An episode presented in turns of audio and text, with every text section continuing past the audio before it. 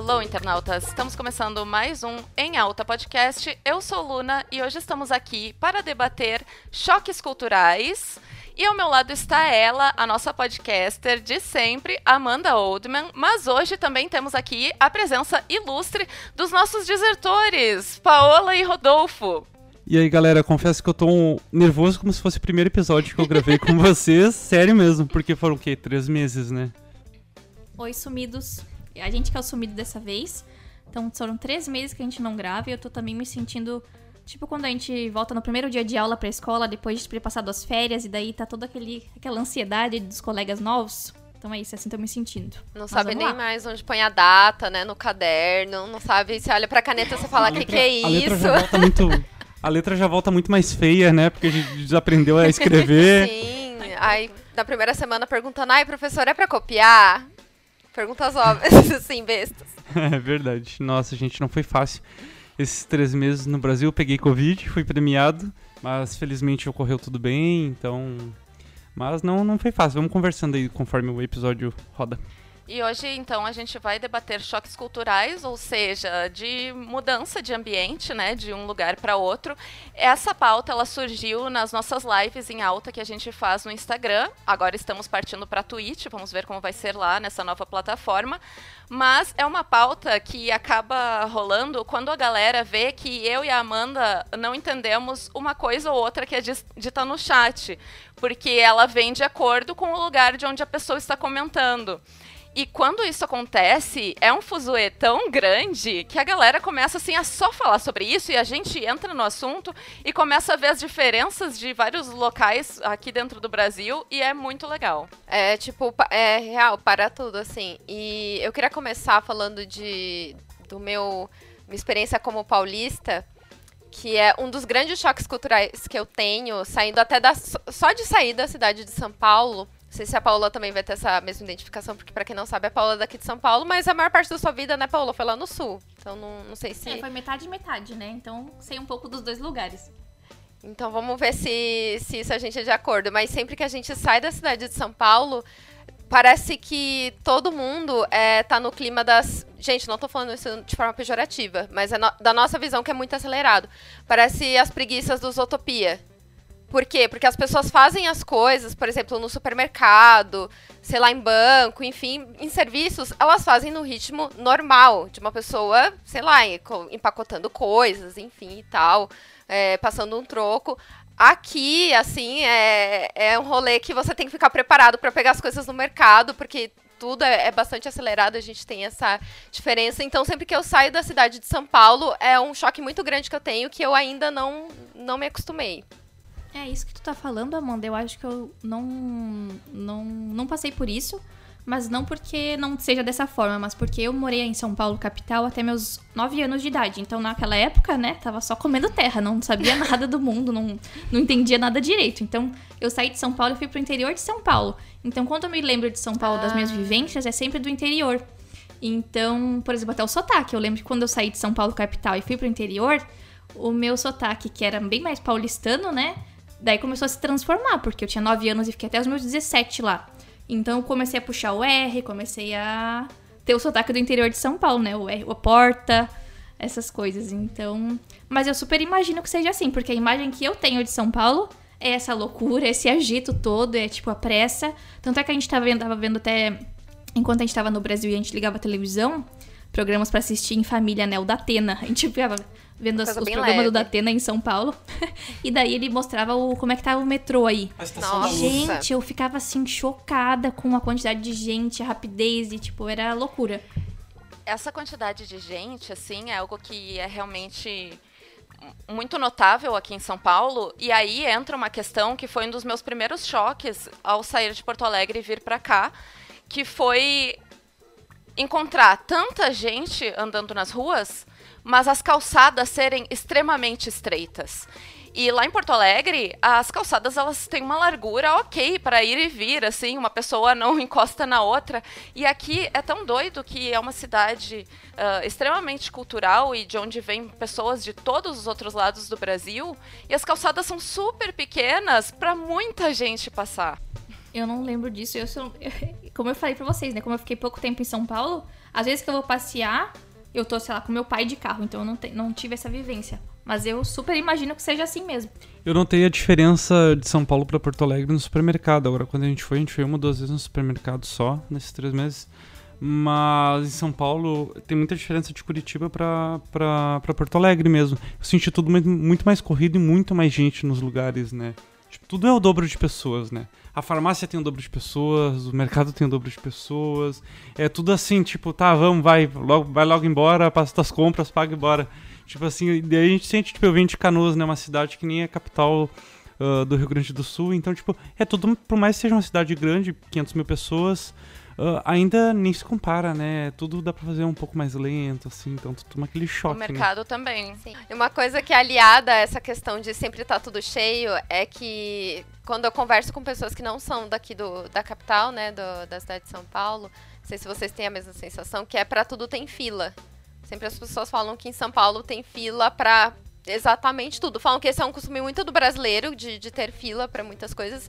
Mas aqui em São Paulo é mais por uma questão que, como tem muita gente, então os locais sempre estão lotados. E até é estranho quando não tem fila. Por exemplo, se eu vou num lugar, é automático para mim eu já procurar por uma fila. E aí, quando eu pergunto para um atendente, enfim tal, e fala que não tem, eu acho isso muito estranho. Então, eu sou uma pessoa que é. Eu sou assim, anti-filas se eu vejo uma fila, eu já estou fugindo. E, e esse acaba sendo um, um, fator assim que, que realmente São Paulo acaba formando filas pela quantidade de pessoas indo para um mesmo determinado lugar. Com isso entra inclusive aquela questão de que aqui tem a esquerda livre nas escadarias, né? E isso é muito diferente também, até uh, porque, por exemplo, uma vez eu fui com, com um namorado e com uma amiga para Porto Alegre no verão de 2019 e lá as pessoas se amontoam nas escadas rolantes. E eles estranharam muito isso, que não tem um lado que fica livre para quem está querendo correr e chegar rápido no local, pegar e passar de uma vez. E não, lá é assim, uma pessoa na frente da outra, tudo desorganizado. E eu acho isso uma coisa muito legal da cidade aqui, em São Paulo, né? Agora, falando, comentando o mercado que o Rodolfo tinha falado, também foi uma das diferenças que eu vi porque a gente estava acostumado a entrar no Zafari, que é um dos supermercados mais populares lá em Porto Alegre, e uh, fazer suas compras, chegar no caixa, a pessoa uh, te dá sacolas ali e ela mesma empacota o atendente do caixa. E isso é cultural de lá, não é uma coisa assim que ela está fazendo é estranho, sabe? Aqui, se acontece, eu já acho estranho, porque aqui as sacolas, em primeiro lugar, são pagas, né? Então a gente não tem o acesso a elas se a gente não pedir. Em segundo, a pessoa só te entrega, geralmente, e tu mesmo empacota. Então, quando alguém acaba empacotando para ti aqui em São Paulo, acaba sendo uma super gentileza que a pessoa está fazendo. Em Porto Alegre, isso acaba sendo meio que parte do trabalho do caixa, das funções. Nossa. Eu só ia fazer um comentário cortando a Paola aqui, porque a Luna comentou uh, que, tipo, esquerda livre, né? Deve me pareceu muito nome de jornal militante. é verdade. esquerda livre, ó. Já, já deve até existir, inspirado, né? Ah, pode ser também, né, gente? Inclusive, fica aí esse é o questionamento. E eu ia falar, Luna, sobre isso do, do supermercado. E é uma coisa que eu comentei com o Rodolfo faz algumas semanas até. Ontem tu comentou. Foi ontem até. Tipo assim, claro, eu morava em Porto Alegre também, então tava super acostumada a todo mundo ensacolando minhas compras no supermercado. Era normal, nem questionava isso de maneira alguma. Até quando a gente se mudou pra Portugal e agora pra Holanda, obviamente isso não existe, né? Não vai ter uma pessoa te esperando pra ensacolar tuas compras. Então, mesma coisa que é em São Paulo, mas em São Paulo não, não sabia que era assim. E eu achei super estranho quando a gente voltou agora, depois de dois anos na Europa, a gente voltou pro Brasil e foi para Porto Alegre, para Curitiba também, e tinha uma pessoa no caixa, além do caixa, né, outra pessoa, o ajudante, para ensacolar as compras. E eu comecei a questionar aquilo, eu fiquei, meu Deus. E daí eu pensei, não, esse tipo de serviço não deveria existir, eu comecei a pensar. Mas daí eu pensei, tá, mas imagina se não tivesse esse serviço, quantas pessoas ficariam desempregadas? E esse sistema, ele meio que se retroalimenta, né? Tipo, tu precisa do, da pessoa ganhando mal lá, porque imagina se ela não tivesse um emprego. Tipo, eu comecei a ficar, meu Deus, gente, minha cabeça explodiu aquele dia, porque eu acho absurdo a gente precisar de uma profissão como essa, mas eu entendo que a gente precisa. No momento atual, a gente precisa. Não, não tem como ficar tanta gente desempregada Em, tipo, no Brasil inteiro eu acho que é assim. Talvez São Paulo seja uma exceção de não ter pessoas pra ensacolar a tua compra, mas eu acho que no resto do Brasil, pelas minhas experiências, é sempre super normal. Eu também tenho essas piras, né, de ficar pensando nisso. E ontem eu e a Luna, a gente até tava discutindo sobre isso, porque a gente tem isso com a questão da bandeja. Pra gente, assim, é muito zoado se a pessoa ela tá no shopping comendo num qualquer lugar, que não com a esses restaurantes, bistrôs, enfim, praça de alimentação e você deixar a sua bandeja lá. Tipo, isso é visto como nossa, é, meio que os outros têm que recolher para você. Por mais que a gente saiba que tem uma pessoa que ela é contratada especificamente para isso, para higienizar as mesas e consequentemente também para recolher as bandejas e tal. É, isso é muito mal visto aqui. Aí, quando, aí se você vê, por exemplo, sei lá, é, o pessoal no horário de almoço ali da empresa, a galera tudo de social, e levanta e deixa tudo na mesa, você percebe que ao redor rola um julgamento, assim, sabe? Então a gente tem isso, só que ao contrário, na questão do. E a aluna falou que lá para vocês não. Tipo, isso é uma coisa mais ok no sul. Não sei como é que tá hoje em dia lá no sul, porque eu já tô aqui em São Paulo vai fazer uns quatro anos, mas lá, até o momento em que eu morei, era comum as pessoas deixarem, principalmente em praça de alimentação de shopping, né, as bandejas em cima e tal da, das mesas, e tinha pessoas específicas para irem buscar né, e fazer esse trabalho. Então, entra nesse mesmo assunto aí que a, que a Paola levantou, sobre isso ser uma forma de trabalho também que parece super dispensável, mas aquela pessoa que está ali, ela poderia não ter oportunidade de outro emprego naquele momento. Então acaba sendo uma abertura no mercado para quem não estava conseguindo ingressar.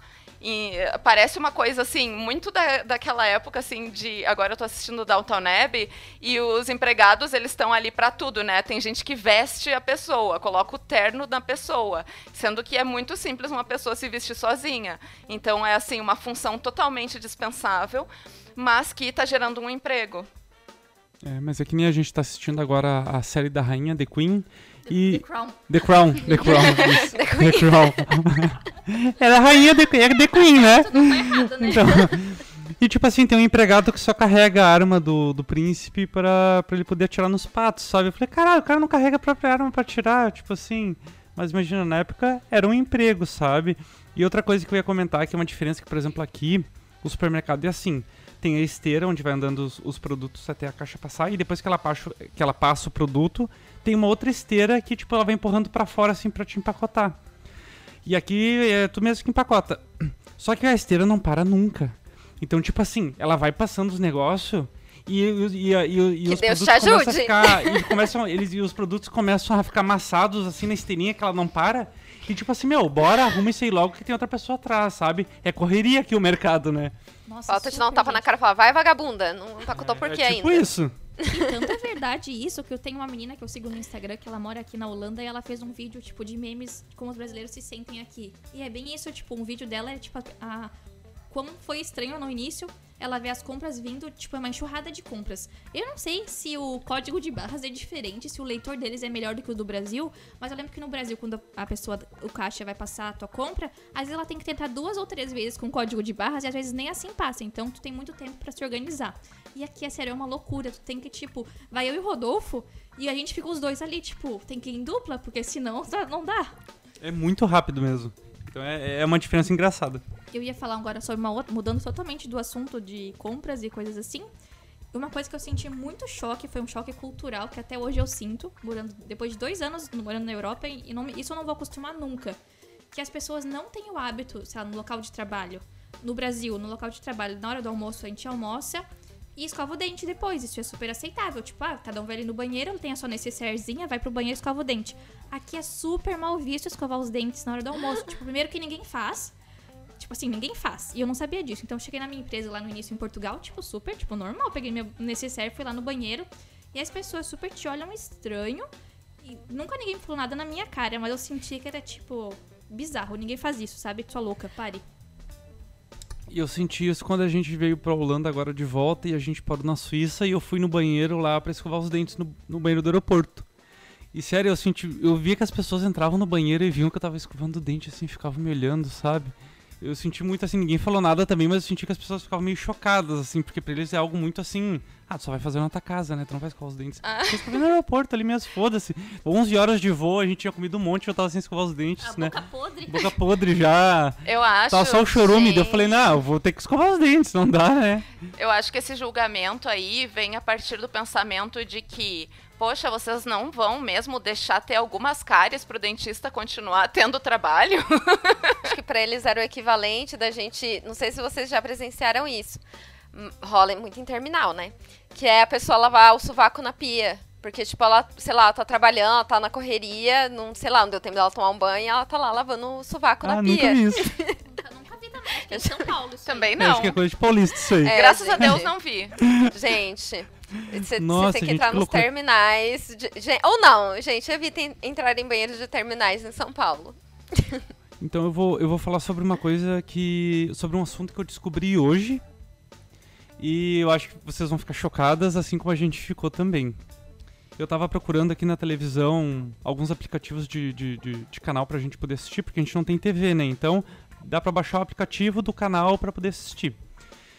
E nessas eu descobri, o, o- num jornal daqui, uma notícia seguinte. Me- final do mês passado agora, eu acho que dia 20, 21 de março, estreou um programa na Holanda que é o seguinte: são crianças, eles pegam cerca de 10 a 12 crianças, levam no palco, crianças de 10 a 14 anos, e pegam oito adultos, ah, acho que, sei lá, entre 20, 50, 70 anos, e as crianças têm dúvidas sobre corpo com esses adultos.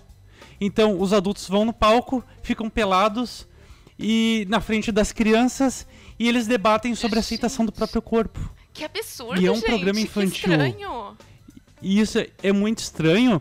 E eu descobri também que esse programa, tipo assim. ah, a primeira vez que teve um programa desse tipo na Holanda foi em 1974. Caramba. Então eu pensei, caralho, os caras estão muito mais à frente, né? Então, tipo assim, Sim. Pra mim foi um choque, mas pra eles é algo natural. As únicas pessoas que não gostaram aqui foram é o partido de extrema esquerda e extrema direita, né? Desculpa, que é tipo assim, é o Bolsonaro daqui da Holanda e o partido fundamentalista religioso. Foram os dois partidos que entraram, então tipo, e eles colocam no, no próprio programa, se você não quer que seu filho ah, veja o programa, tipo, apenas faça ele não assistir o programa. Então, tipo, é, aqui tem muito essa cultura da liberdade, o programa tá passando, não quer que teu filho veja, só não liga a TV. Mas eu- a gente ficou, tipo, muito chocado, assim, porque as crianças fazem perguntas normais, assim, ah, tipo, ah, é normal tal coisa no corpo? Como é que é tal coisa, sabe? Daí Eles pegam e ficam os adultos na frente das crianças, tipo, pelados, assim, e isso na TV aberta. Passa, tipo, 9 da noite, 8 da noite. Então, tipo, Que doido. foi um choque cultural pra gente. A gente não viu ainda. A gente tentou assistir esse programa, mas como a gente não entende absolutamente nada de holandês, e o programa é totalmente em holandês, sem legenda em inglês, não tem nada, a gente não conseguiu entender nenhuma das coisas. Mas era num tom super assim. Nada sexualizado, assim, Não, zero natural, tipo, um tom de era- curiosidade mesmo. E tem esse. so- sobre programas, tem um outro programa que a gente descobriu também. Que a gente descobriu quando a gente tava. Acho que foi ano passado, no final do ano passado. Isso é, não, não é aqui na, na Holanda. Na Holanda não. Acho que não tem programa assim. Ou tem. No Reino Unido tem um programa que chama Naked Attraction. Eu acho que chama. Que é um programa em que, por exemplo, eu, Paola, estou solteira procurando um namorado, um crush, alguém assim pra mim. Tenho preferência de homens e mulheres, por exemplo. Eu vou no programa de roupa e eu vou ver cinco opções pra mim Cinco pessoas cinco pessoas peladas. E daí vai, é uma cortininha e a cortininha vai subindo. Então primeiro vai mostrar, tipo. As pernas. As pernas. Daí eu. Ah, eu, eu gostei daquelas pernas musculosas. O número 3 eu não gostei muito das pernas, mas. Então eu vou eliminar o número 3, que eu achei as pernas muito finas. E daí sobe depois a cortininha pra. E mostra, tipo, 100% tudo. Assim, não tem Caramba. tarja, não tem absolutamente nada. E é um programa que passa lá nove da noite, as crianças vêm, tudo, Caralho. tipo assim, normal. E eu esperaria, quando, se, eu, se eu estivesse só ouvindo eu falar, agora eu esperaria que fosse um, te- um teor muito assim sexualizado, alguma coisa assim. E não, ele é muito zoeiro, muito tranquilo, muito tipo natural. Eu diria, sabe? O corpo é visto naturalmente, não é visto assim com um teor hum, sexy ou hum. É tipo muito normal Que pra diferente, eles. É né? estranho, né? Porque a gente não tem essa coisa do corpo assim, né? No Brasil a gente é ensinado a, tipo, ou ter, ter medo do corpo assim, tipo, ai que horror, eu não quero ver isso. Ou então sexualizar extremamente aquele corpo. E aqui é visto natural. É, tanto é que esse programa que eu contei agora das crianças estreou mês passado, então tipo é um programa recente que está passando na TV aberta. E esse programa de Londres também teve a versão holandesa, né, que agora não tem mais, mas também passou aqui. Então a pessoa escolhe, tem as cinco pessoas que ficam na cabinezinha e vai levantando. Tipo, ah, gostei dessa piroca menos, dessa piroca mais. Então aquela ali tu pode eliminar. E vai subindo e no final a pessoa escolhe a, a enfim, a, a, última pessoa. Só que antes deles uh, se verem, a pessoa que está escolhendo também tem que tirar a roupa, deles ficam pelados um de costas pro outro e no final eles se viram para se conhecer. Depois eles têm Gente um date e tal. Depois dizem se rolou algo ou não, mas tipo assim, foi muito divertido a gente assistir a isso lá. Nem rolar a ideia é ter um relacionamento, né? É um programa pra achar, tipo assim, namoro, sabe? Então, cara, isso é muito choque cultural. Esse das crianças hoje, eu fiquei imaginando se fazem isso no Brasil. O Brasil explode. Nossa. Explode. Então, tipo assim, uh, é, é, é loucura mesmo. Nossa, gente.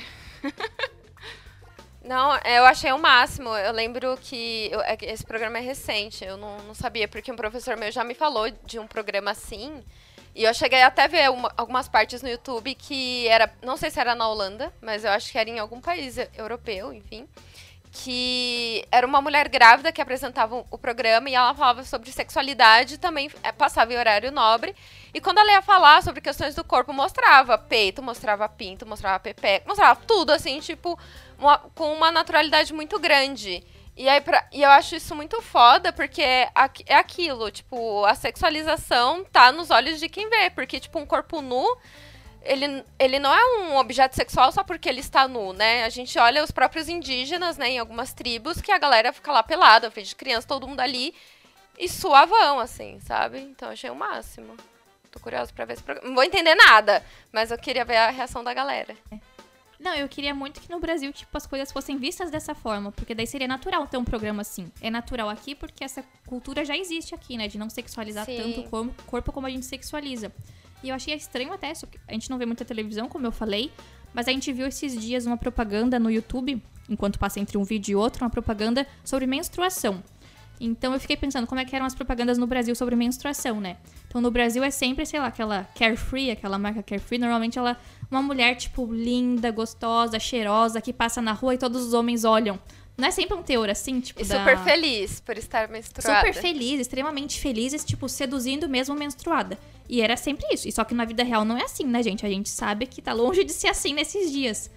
E o que eu achei super diferente que essa propaganda que eu vi mostrou meninas, tipo assim, de uns 28, 35 anos, essa faixa etária, meninas que longe de ser padrão de beleza, sabe? Elas eram meninas até algumas gordinhas, outras tipo, saindo amigas, amigas saindo na rua, mostrou um desenho que era uma animação de um útero saindo sangue, tipo assim, mostrou, não, most, não era um útero de verdade, era um desenho mesmo, mas super bem caracterizado. E super legal, assim, não tinha nenhum tom de, tipo, sedução entre homem e mulher, era sangue aparecendo na tela, né, sangue não era um problema para eles mostrarem, e mulheres nem um pouco padrão, eram mulheres normais, com corpinhos, tipo, corpo diferente, e ela tava tudo bem. Achei super diferente, né, porque no Brasil é sempre mulher seduzindo, tipo, na, andando na rua poderosa.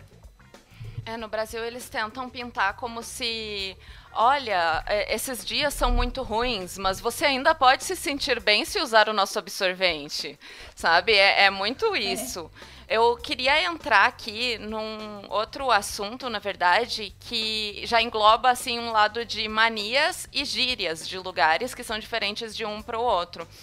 E nisso, eu estava conversando há um tempo atrás com um amigo meu, e ele estava assistindo um filme gaúcho, que era feito todo lá no Rio Grande do Sul, acho que era mais pro interior até, mas tinha algumas coisas que se repetem na capital.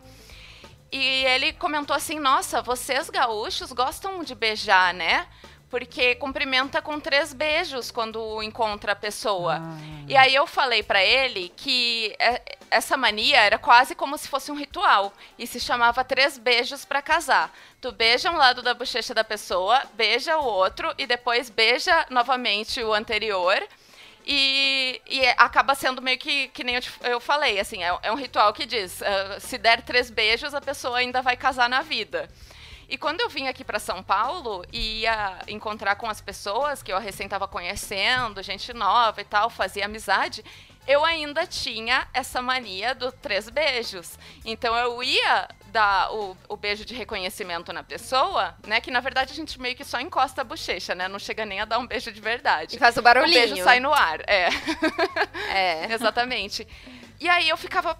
Eu travava, eu, eu bugava, entendeu? Eu ficava travada, porque a pessoa vinha, ela encostava e ela não vinha dar o segundo, muito menos o terceiro beijo. E aí, eu, eu- naquele momento, eu ficava assim, pane no sistema, alguém me desconfigurou, sabe? Aquela situação desconfortável, né? Tipo, constrangedora, que tu tá indo cumprimentar a pessoa, daí tu não sabe se vai, se não vai. Inclusive, eu comentei, né, com esse meu amigo que, por culpa dos paulistas, eu nunca mais vou casar na vida, porque eles quebraram o ritual. Gente, olha, a gente é prático, um só. Tá ótimo, assim. E eu imagino, então, que pra Paola e pro Rodolfo deve ter sido um choque. Porque, assim, isso eu imagino como são os europeus, porque dizem que eles são mais cada um no seu quadrado. E se a gente for parar pra pensar, esse negócio de você tá conhecendo a pessoa a primeira vez, você cumprimentar beijando no rosto, é uma coisa muito íntima, digamos assim. Então, imagina, sei lá, você chegando num país onde as pessoas são mais fechadas, e é a primeira vez que você tá- tá vendo a pessoa, e aí você já chega assim e. Rolou esse tipo de coisa com vocês? Da pessoa, tipo, falar, oi, pera, o que, que você tá fazendo? Eu sei que pra mim, como a gente, o primeiro lugar que a gente foi foi Portugal. E Portugal tem muitas coisas parecidas com o Brasil. E uma delas era essa questão de se cumprimentar. Então, era super normal para um português cumprimentar dando beijinho. Eles têm, acho que a gente talvez tenha até aprendido com eles antigamente, porque eles fazem a mesma coisa, e são dois beijinhos. Um de um lado e outro de outro. Então é super normal. Até no trabalho, quando tu vai conhecer alguém no teu primeiro dia de trabalho, era normal dar, dar dois beijinhos. Então, pra mim, tava tudo ok, sem problemas, né? Não mudou nada na minha rotina. Daí eu vim pra Holanda. E daí aqui na Holanda, poderia ter pesquisado melhor sobre os costumes daqui. Poderia, né? Mas na época eu não pesquisei muito a fundo. Então cheguei no meu primeiro dia de trabalho, super tipo, hum, normal, né, gente? Já trabalhei em vários lugares, sei como é que é o primeiro dia. E eu achei que ia rolar isso de, sei lá, se não fosse dois beijinhos, ia ser um beijinho, sabe? Mas não, eles têm uma. Aqui na Holanda e provavelmente em muitos outros lugares da Europa, é só aperto de mão. Então, mesmo. Eu esperaria um aperto de mão, eu, Paola, menina, esperaria um aperto de mão de um homem, talvez, uma pessoa mais velha que eu, uma coisa meio assim, sabe? Mas não de uma mulher pra uma mulher. Então era normal lá. No meu primeiro dia eu tive que cumprimentar dando a mão pra uma colega de trabalho, pra todo mundo, assim, tipo, olá, eu sou a Paola, tal, tal, tal. E até hoje, tipo, eu não. A última vez que eu dei um beijinho de cumprimentar foi com amigos brasileiros aqui, quando eu fui pro Brasil agora. E isso é super assim. O normal é não dar beijinho em ninguém aqui. Só dão beijinhos pelo que eu conhe... pelo que eu acabei aprendendo. Se é um grupo de amigos próximos, tipo, se são os seus amigos mesmo, tu vai cumprimentar dando beijinho. Se não, se for no teu trabalho ou alguém que tu acabou de conhecer, vai ser só um aperto de mão e era isso. Aqui no Brasil, eu também tive uma outra experiência com relação a isso dos beijos, que foi inclusive no Rio Grande do Sul. E, e me deu também uma travada, porque o seguinte, eu tinha ido num casamento que era de pessoas que eram testemunhas de Jeová. E eu não sabia que tinha uma diferenciação também na forma de agir dentro, talvez, dessa religião. E quando eu fui cumprimentar as moças, todas me cumprimentavam com aqueles três beijinhos lá do Rio Grande do Sul, tudo normal. Quando eu fui cumprimentar um dos, dos meninos que estava lá, que era jovem, devia ter seus 19, 20 anos, e eu fui cumprimentar com o beijinho, ele travou. Ele travou na hora que eu fui fazer isso, sabe? E, e aí eu fiquei meio desconfortável, né? Me, acabei ficando meio. não sabia o que fazer. E, ele não só travou, como ele me ofereceu a mão. Sabe, assim, do tipo, nós, nós homens, dentro dessa religião, cumprimentamos com a mão. Foi meio que o que ele pensou, né? Mas ele acabou tendo que me dar um beijinho naquela hora, porque assim, eu já tinha ido, eu já tinha avançado, né? Agora só vai, agora vem. Chegou a beijoqueira, né? Chegou a Então- beijoqueira aí, gente. Então, foi meio que isso. E aí, na sequência, que veio os outros familiares, porque todo mundo se cumprimenta dentro dessa religião. Daí eu já tinha sacado que era só a mão, então todos os homens já me estenderam a mão, eu fui e- fiz do jeito certo, assim. Mas naquela hora eu fiquei até constrangida, porque parecia justamente isso Mas- que o Rodolfo falou, que eu era uma atrevida. Olha. Mas podiam ter te avisado também, né, Luna? Se é um ambiente assim, eu acho que eu esperaria da- das pessoas que estão ali, de alguma forma, um- algum amigo que a gente trouxe lá, enfim, que te dissesse, dar umas dicas, né? Gente, mas foi um freak show, assim, desculpa as pessoas que, que são testemunhas de Jeová, mas assim, era cada mania estranha que tinha no decorrer do casamento, que era estranho para mim, né, como pessoa que não tem religião que, assim, várias coisas eu, eu fiquei pasma. E justamente isso que tu falou, a pessoa podia ter me avisado, mas eu acho que ela queria que eu tivesse um choque de realidade.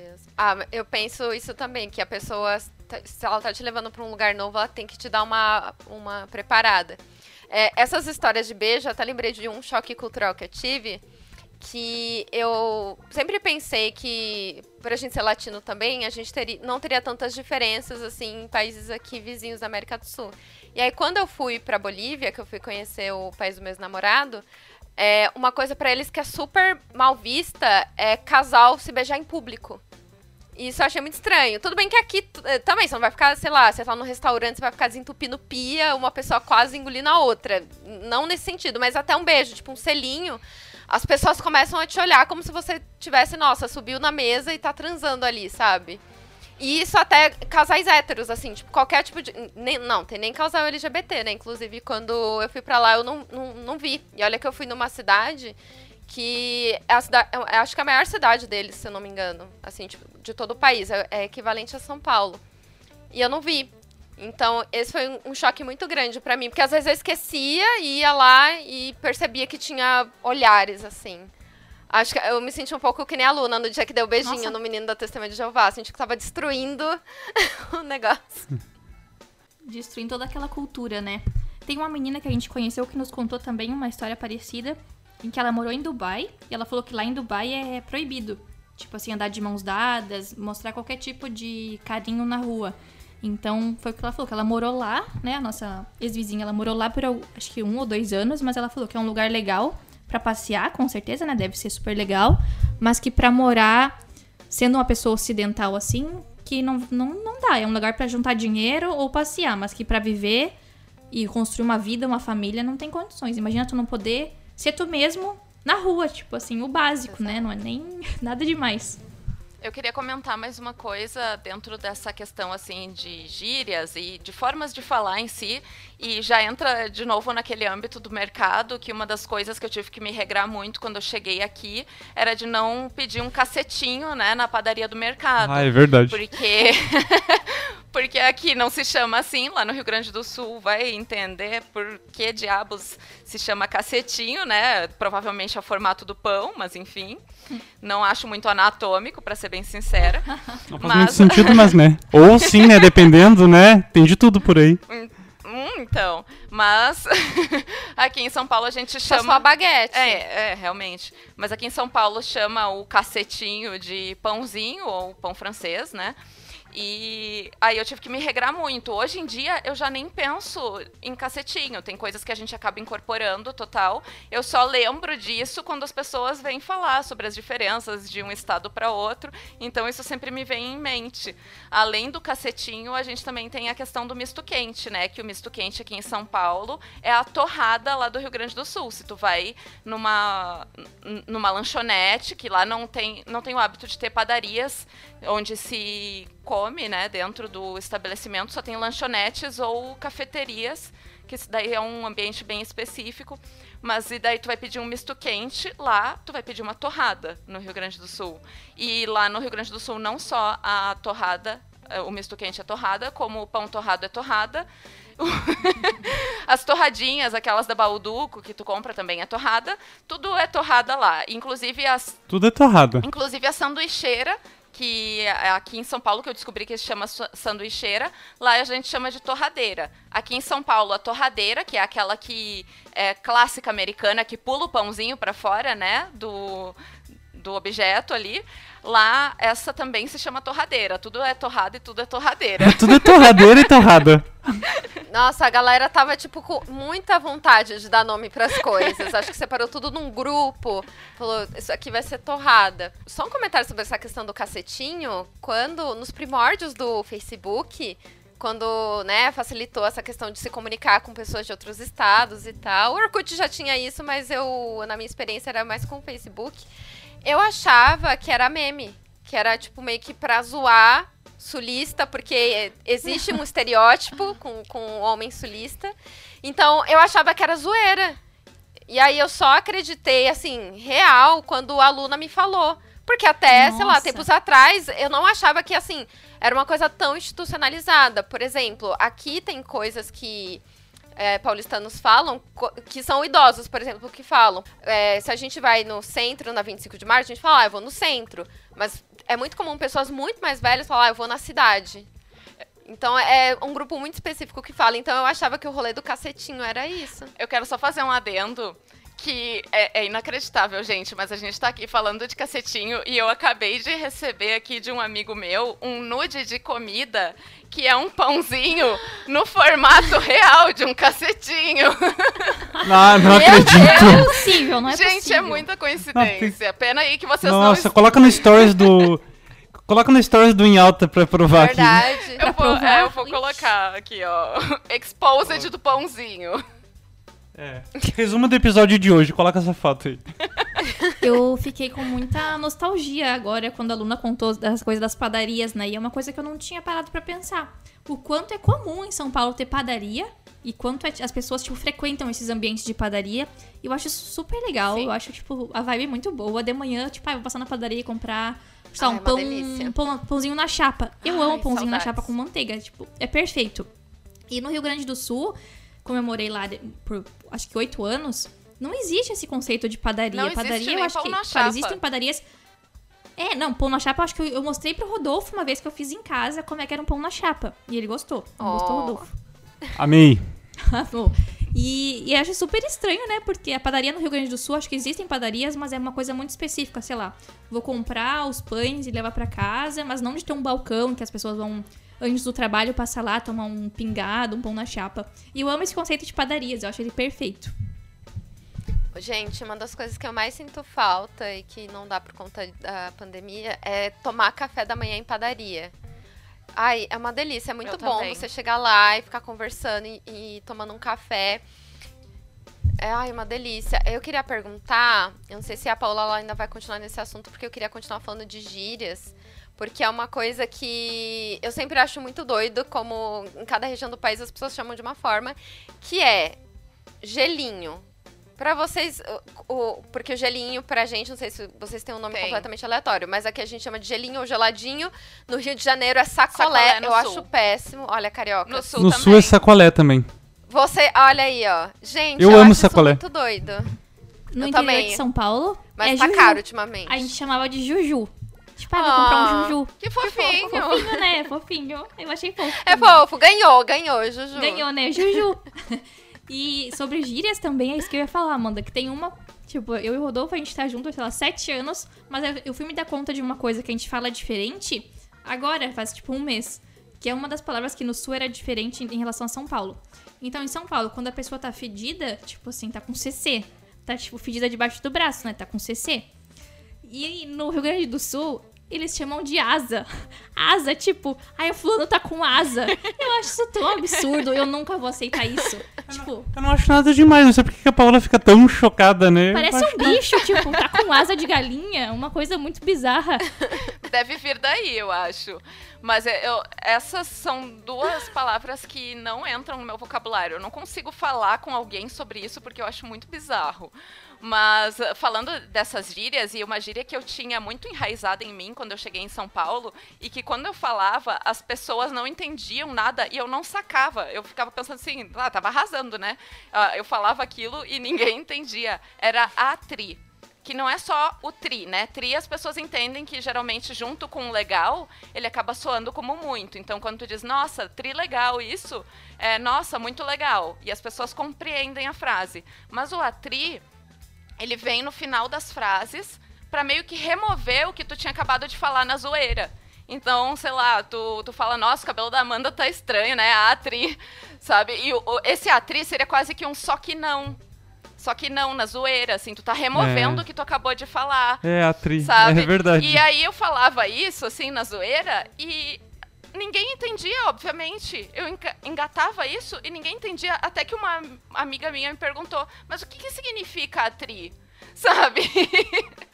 e aí que eu saquei Como que eu explicar, tava né? fazendo isso esse tempo todo e provavelmente as pessoas entendiam que eu tava falando sério. E não que eu tava zoando, porque elas não entendiam que o Atri era o só que não. Você passou por arrogante ainda. Então, agora que a gente já chegou aqui no encerramento do papo, vamos para as nossas indicações. Para começar, eu gostaria de indicar dois podcasts em que eu e a Amanda a gente participou recentemente. Inclusive a Amanda fez uma live do Oscar com um deles, que foi muito legal. O primeiro é o Zcast. A gente participou ali na Semana da Mulher com, e- com os meninos e agora a Amanda, né, que é expert nas premiações, acabou de fazer uma livezinha essa semana com os meninos. Eles são muito legais e é um podcast que também assim debate bastante cultura pop.